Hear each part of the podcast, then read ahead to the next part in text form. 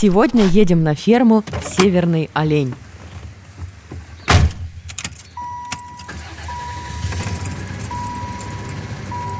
Привет! Это подкаст «Путь-дорога» о путешествиях по Подмосковью. Я Лена Твердая. Сегодня необычный выпуск, предновогодний. И сразу еще одна новость. У нас в команде путешественников замена временная. У нас теперь Герман на больничном, но у него все в порядке, просто застрял дома. Герман, привет, выздоравливай скорее, мы тебя ждем. А ко мне в путешествиях присоединился Саша Попович, один из авторов сайта «Путь дорога» travel.riama.ru. Всем привет! Да, я человек за кулисья и пишу статьи о достопримечательностях и интересных местах Подмосковья. А сегодня я попробую еще об этом рассказать. Сейчас любого спроси, где родина Деда Мороза, и все скажут «Великий Устюг». Ну, разумеется. Но оказывается, у дедушки два дома в России. Ишь ты какой вездесущий товарищ. В Мурманской области на Кольском полуострове есть Лапланский заповедник, в котором говорят «Ничего не знаем, Дед Мороз наш». Он здесь живет. Перетягивание деда завершилось довольно мирно. Решили, что раз Дед Мороз волшебный, пусть живет одновременно и в Лапландии, и в Великом Устюге. Но если на детских письмах Деду Морозу не указан Лапландский заповедник, то по умолчанию их доставляют в Великий Устюг. А вот это обидно, потому что Кольский полуостров идеально подходит для дома Деда Мороза. Ведь там живут самые новогодние животные – северные олени. И хотя до Кольского полуострова мы все-таки не добрались, в Подмосковье тоже есть олени. И живут они на ферме «Северный олень». Это в деревне Анциферово, недалеко от Орехово-Зуева. Сегодня расскажем про эти миленькие оленьи меховые носики, которыми они тебя трогают. А еще про загадочный северный остров летающих собак и страшного северного лесного демона. Ух, расскажи лучше, как ты играл в шамана и чуть не превратил нас всех в медведей. Было, конечно, дело. Хорошо, что вовремя остановили. Хулиганье. В общем, слушайте, ребята, дальше наши сказочки. Как нам повезло с погодой. Это просто погода нам сделала всю погоду. Снег кружит, сугробы намело, все как в сказке. У ворот оленьей фермы детишки собрались в разноцветных курточках, просто картинка из детской книжки про зиму. За воротами два деревянных домика, в одном кафе, в другом музей. Здесь на поляне был общий сбор детей и взрослых, и экскурсовод Валентина Конова нас проинструктировала. Первая главная еда у оленей на севере называется это лишайник ягель. Когда будете брать, старайтесь, чтобы у вас порция помещалась в ладошке. Вот так. Больше кусок у вас может упасть. Бывает такое, ну что, ничего страшного. Большая просьба, если что-то упало, лучше поднять. Это для того, чтобы олени не тянулись через заграждение за упавшими лакомствами. У них же рога могут застрять там. Кроме ягеля, оленей можно угощать черным хлебом. Его нам тоже выдали и сказали не только кормить, но и гладить. После того, как нам сказали все инструкции, пустили к вольера. Там олени, довольно много, больше десяти.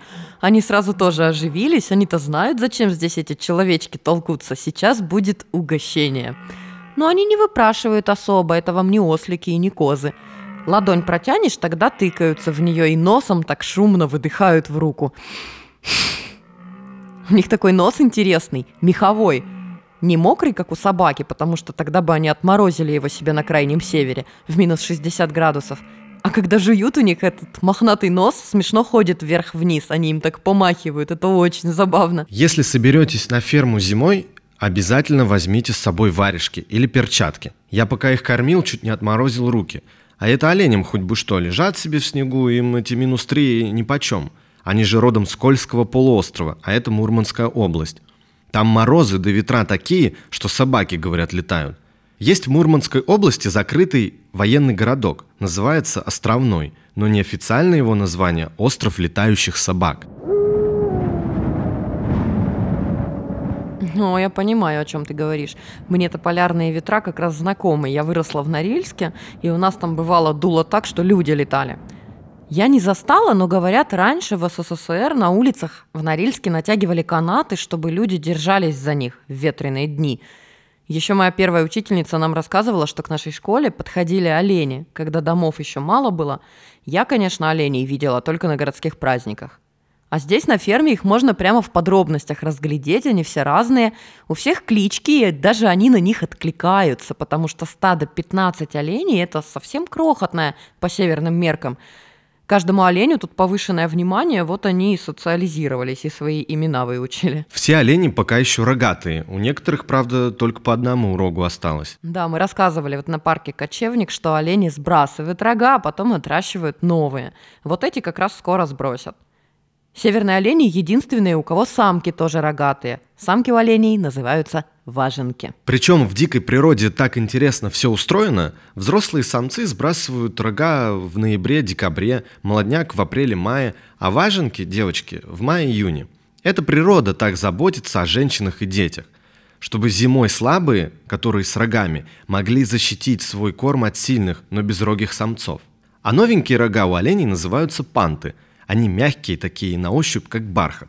Потом постепенно твердеют, и олени их обдирают, чистят об деревья и кустарники. Часами стоят рога чистят, зрелище жуткое. Когда они начинают это делать, крови много, пленка кровавая. Потом она подсыхает, отслаивается, и только после этого вот такие чистые красивые рожки. Детеныш олененок называется пыжик. Дети долго учили, как он называется, потом вспоминают э, чижик тузик и хохочут.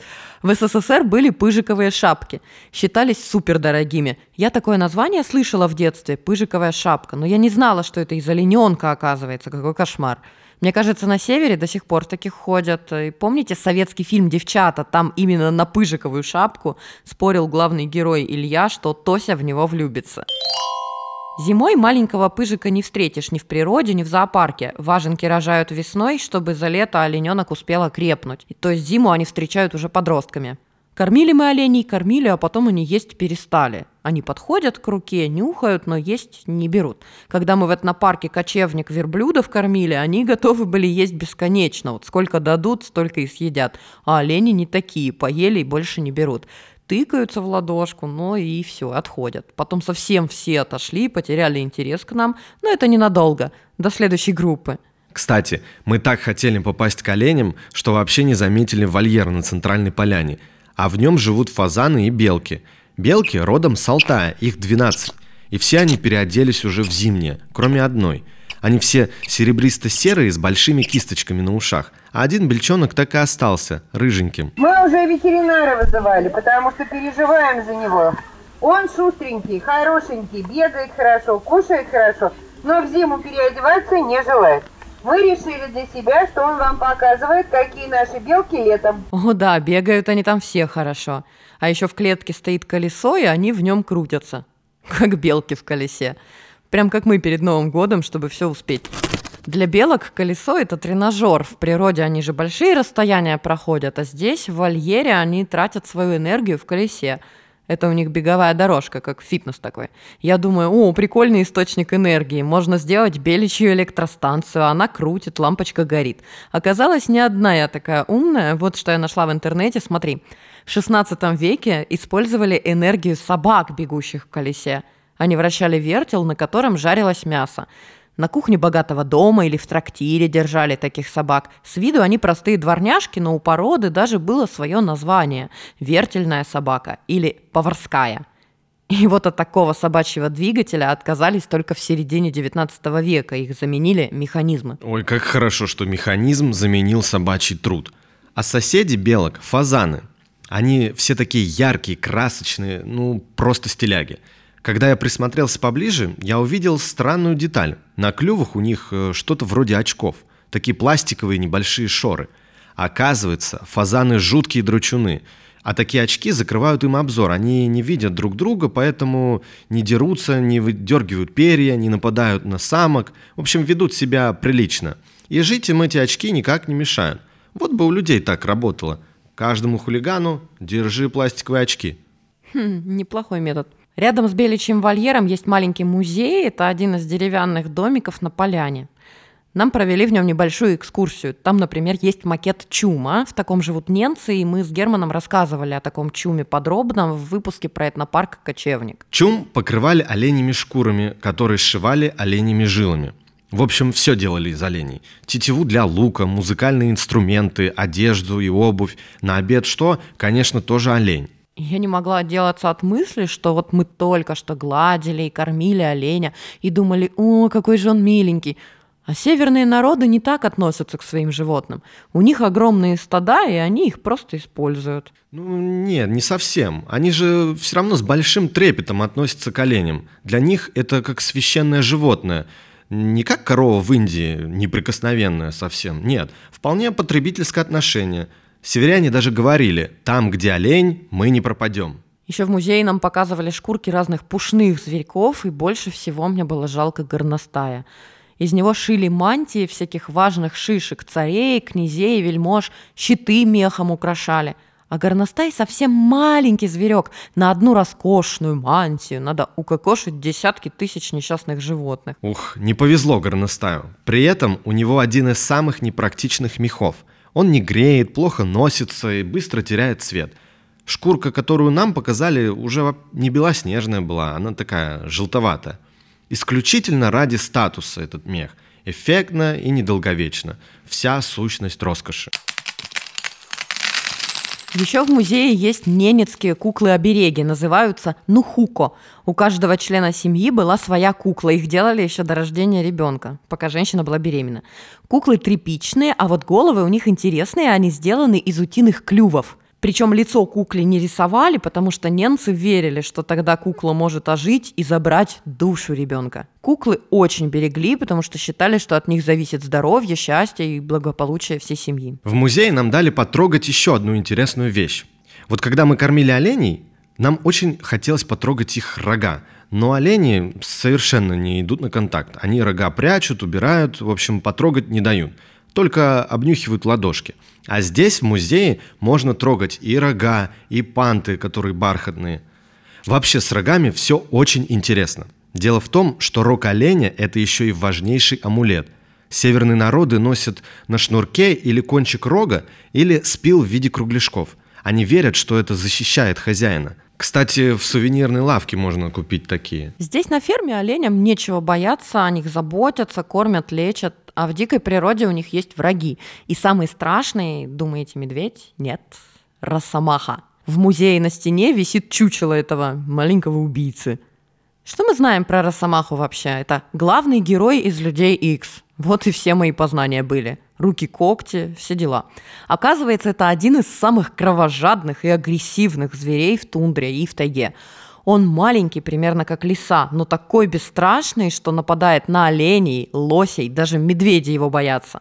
По латыни росомаха называется гуло-гуло, это значит обжора. Он, в принципе, отвечает своему названию.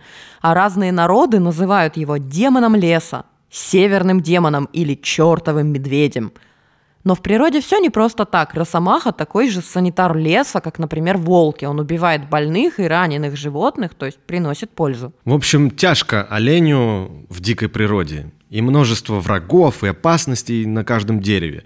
И живут олени в таких условиях лет до 15.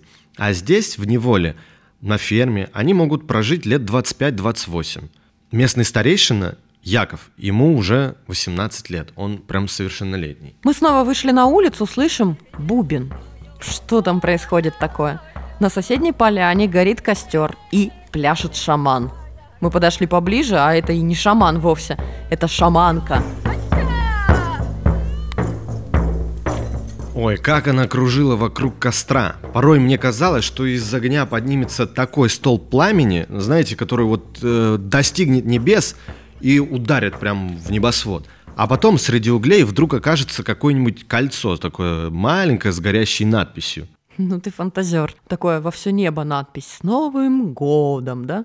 А когда шаманке срочно потребовался смелый, ловкий, сильный доброволец, все вдруг замолчали. Ну а что, я подумал, критерии все подходят ко мне. Была не была.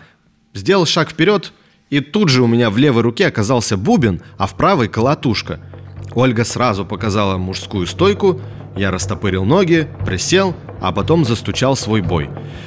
Ох, если бы меня не остановили, кто знает, какого духа я бы мог вызвать. И как только я отошел от костра, шаманка превратилась в медведя. Ну ладно, Саша может сколько угодно сочинять, но на самом деле Ольга очень круто изображает диких зверей и птиц. Она нам провела мастер-класс, как кричать чайкой. Для этого надо говорить як-як-як, только очень высоким голосом. Вот так. Я не знаю, зачем вам это умение, но вдруг пригодится. Наверное, мы своим шаманством что-то накликали, потому что вдруг повалил снег. Идеальная картинка, чтобы на оленьей упряжке покататься. Рядом стоят сани, запряжены два оленя – Яков и Серый. Приятно познакомиться. Я честно скажу, мне больше нравится оленей кормить и гладить, чем кататься. В глазоньки им заглядывать. Тем более мне подсказали, где гладить оленя, чтобы ему понравилось. Это затылок. А катание, ну так, ты в санях, олени далеко. Хм. Это потому, что мы ехали с маленькой скоростью. Погонщик, э, он называется Каюр, вел оленей пешком под узцы, а потому что снега еще очень-очень мало. Говорят, когда сугробы поглубже, Каюр сам садится на сани и управляет вожжами. И вот тогда начинается экстрим, настоящая скорость.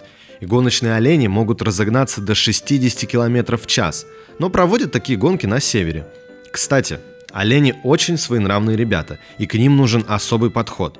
Они могут завести в сани в сугроб, сбросить снарт и резвиться себе в снегу. А могут еще финишировать в зрителей, такие, эй, так же веселее, давай вон туда сейчас врежемся. И помчались.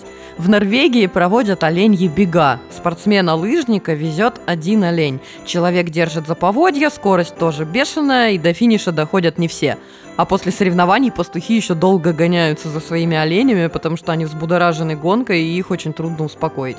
Мы же так степенно проехались, трюх-трюх-трюх-трюх, посередине круга встали, перерыв на обед, травку пощипали из-под снега, дальше поехали. Ну что ж поделать, если нет сугробов. Хорошо, что вообще снег выпал, потому что здесь катают только в снег. Пока ехали, я разглядела оленьи копыта. Они такие прикольные, похожи на лыжные палки. Специально так устроены, чтобы в снег не проваливаться. Про шерсть я уже рассказывала в другом выпуске. У них каждая шерстинка полая внутри для тепла. Кстати, вот этот воздух в шерстинках помогает им держаться на воде, поэтому олени еще и плавают хорошо. Уникальные животные просто. И вот, значит, катались мы, катались, и вдруг откуда ни возьмись появился Дед Мороз. Мы подвинулись, так сказать, э, прокатить дедушку. И тут я задумался. А Дед Мороз обычно на оленях ездит? Думаю, может и на оленях. А вообще он неведомыми какими-то путями добирается до детишек. Может и в санях, запряженных тройкой. Но я больше склоняюсь к тому, что наш русский дед ходит пешком такими семимильными шагами. А вот Санта-Клаус, он же толстенький, неспортивный, ему вот ему на транспорте надо. В классической упряжке Санты 8 оленей – у них есть имена и даже прописаны характеры. И вот история. В 1939 году появился девятый олень Рудольф. Я его только знаю, наверное, как и многие. Он самый раскрученный. Его придумал поэт Роберт Л. Мэй. Один из супермаркетов Чикаго заказал ему рождественскую историю для рекламных буклетов. И Мэй написал сказку о девятом олене Рудольфе, которого дразнили другие олени за его красный сияющий нос – и вот однажды на Рождество был такой густой туман, что Санта-Клаус вообще ничего не видел и чуть не заблудился, когда развозил подарки, наверное.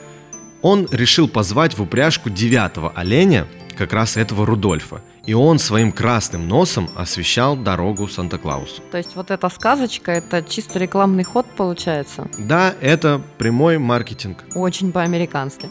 Но нам-то что? Наши русские олени, они тоже волшебные и милые. Причем даже в отрыве от Рождества и Нового года. Ты знаешь, все народы встречают Новый год по-разному. Вот взять Россию. Вроде одна страна, а смотри, что вычитал. Чукчи празднуют Новый год в день зимнего солнцестояния, а народ Восточной Сибири, наоборот, в день летнего солнцестояния. А ненцы отмечают сразу два Новых года – зимний и летний, один в ноябре, другой в июне – ну а в последнее время даже закоренелые северяне, которые до сих пор живут в тундре или тайге, не против отметить Новый год 31 декабря. Они накрывают стол прямо в чуме, а елку наряжают на улице. Я как коренная северянка могу сказать, что можно поставить точку после слова «отметить». Все северяне не против отметить. В общем, молодцы, здорово, что все мы единой страной и планетой встречаем Новый год 31 декабря.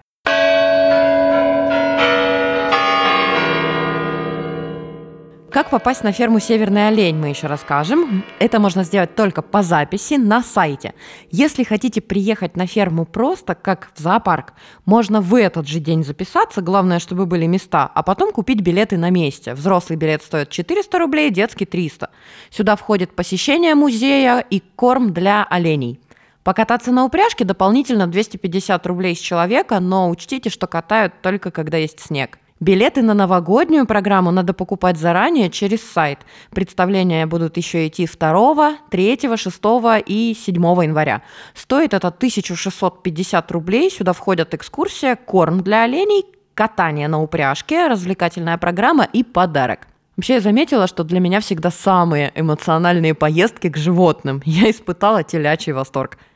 А, ну, оленей восторг.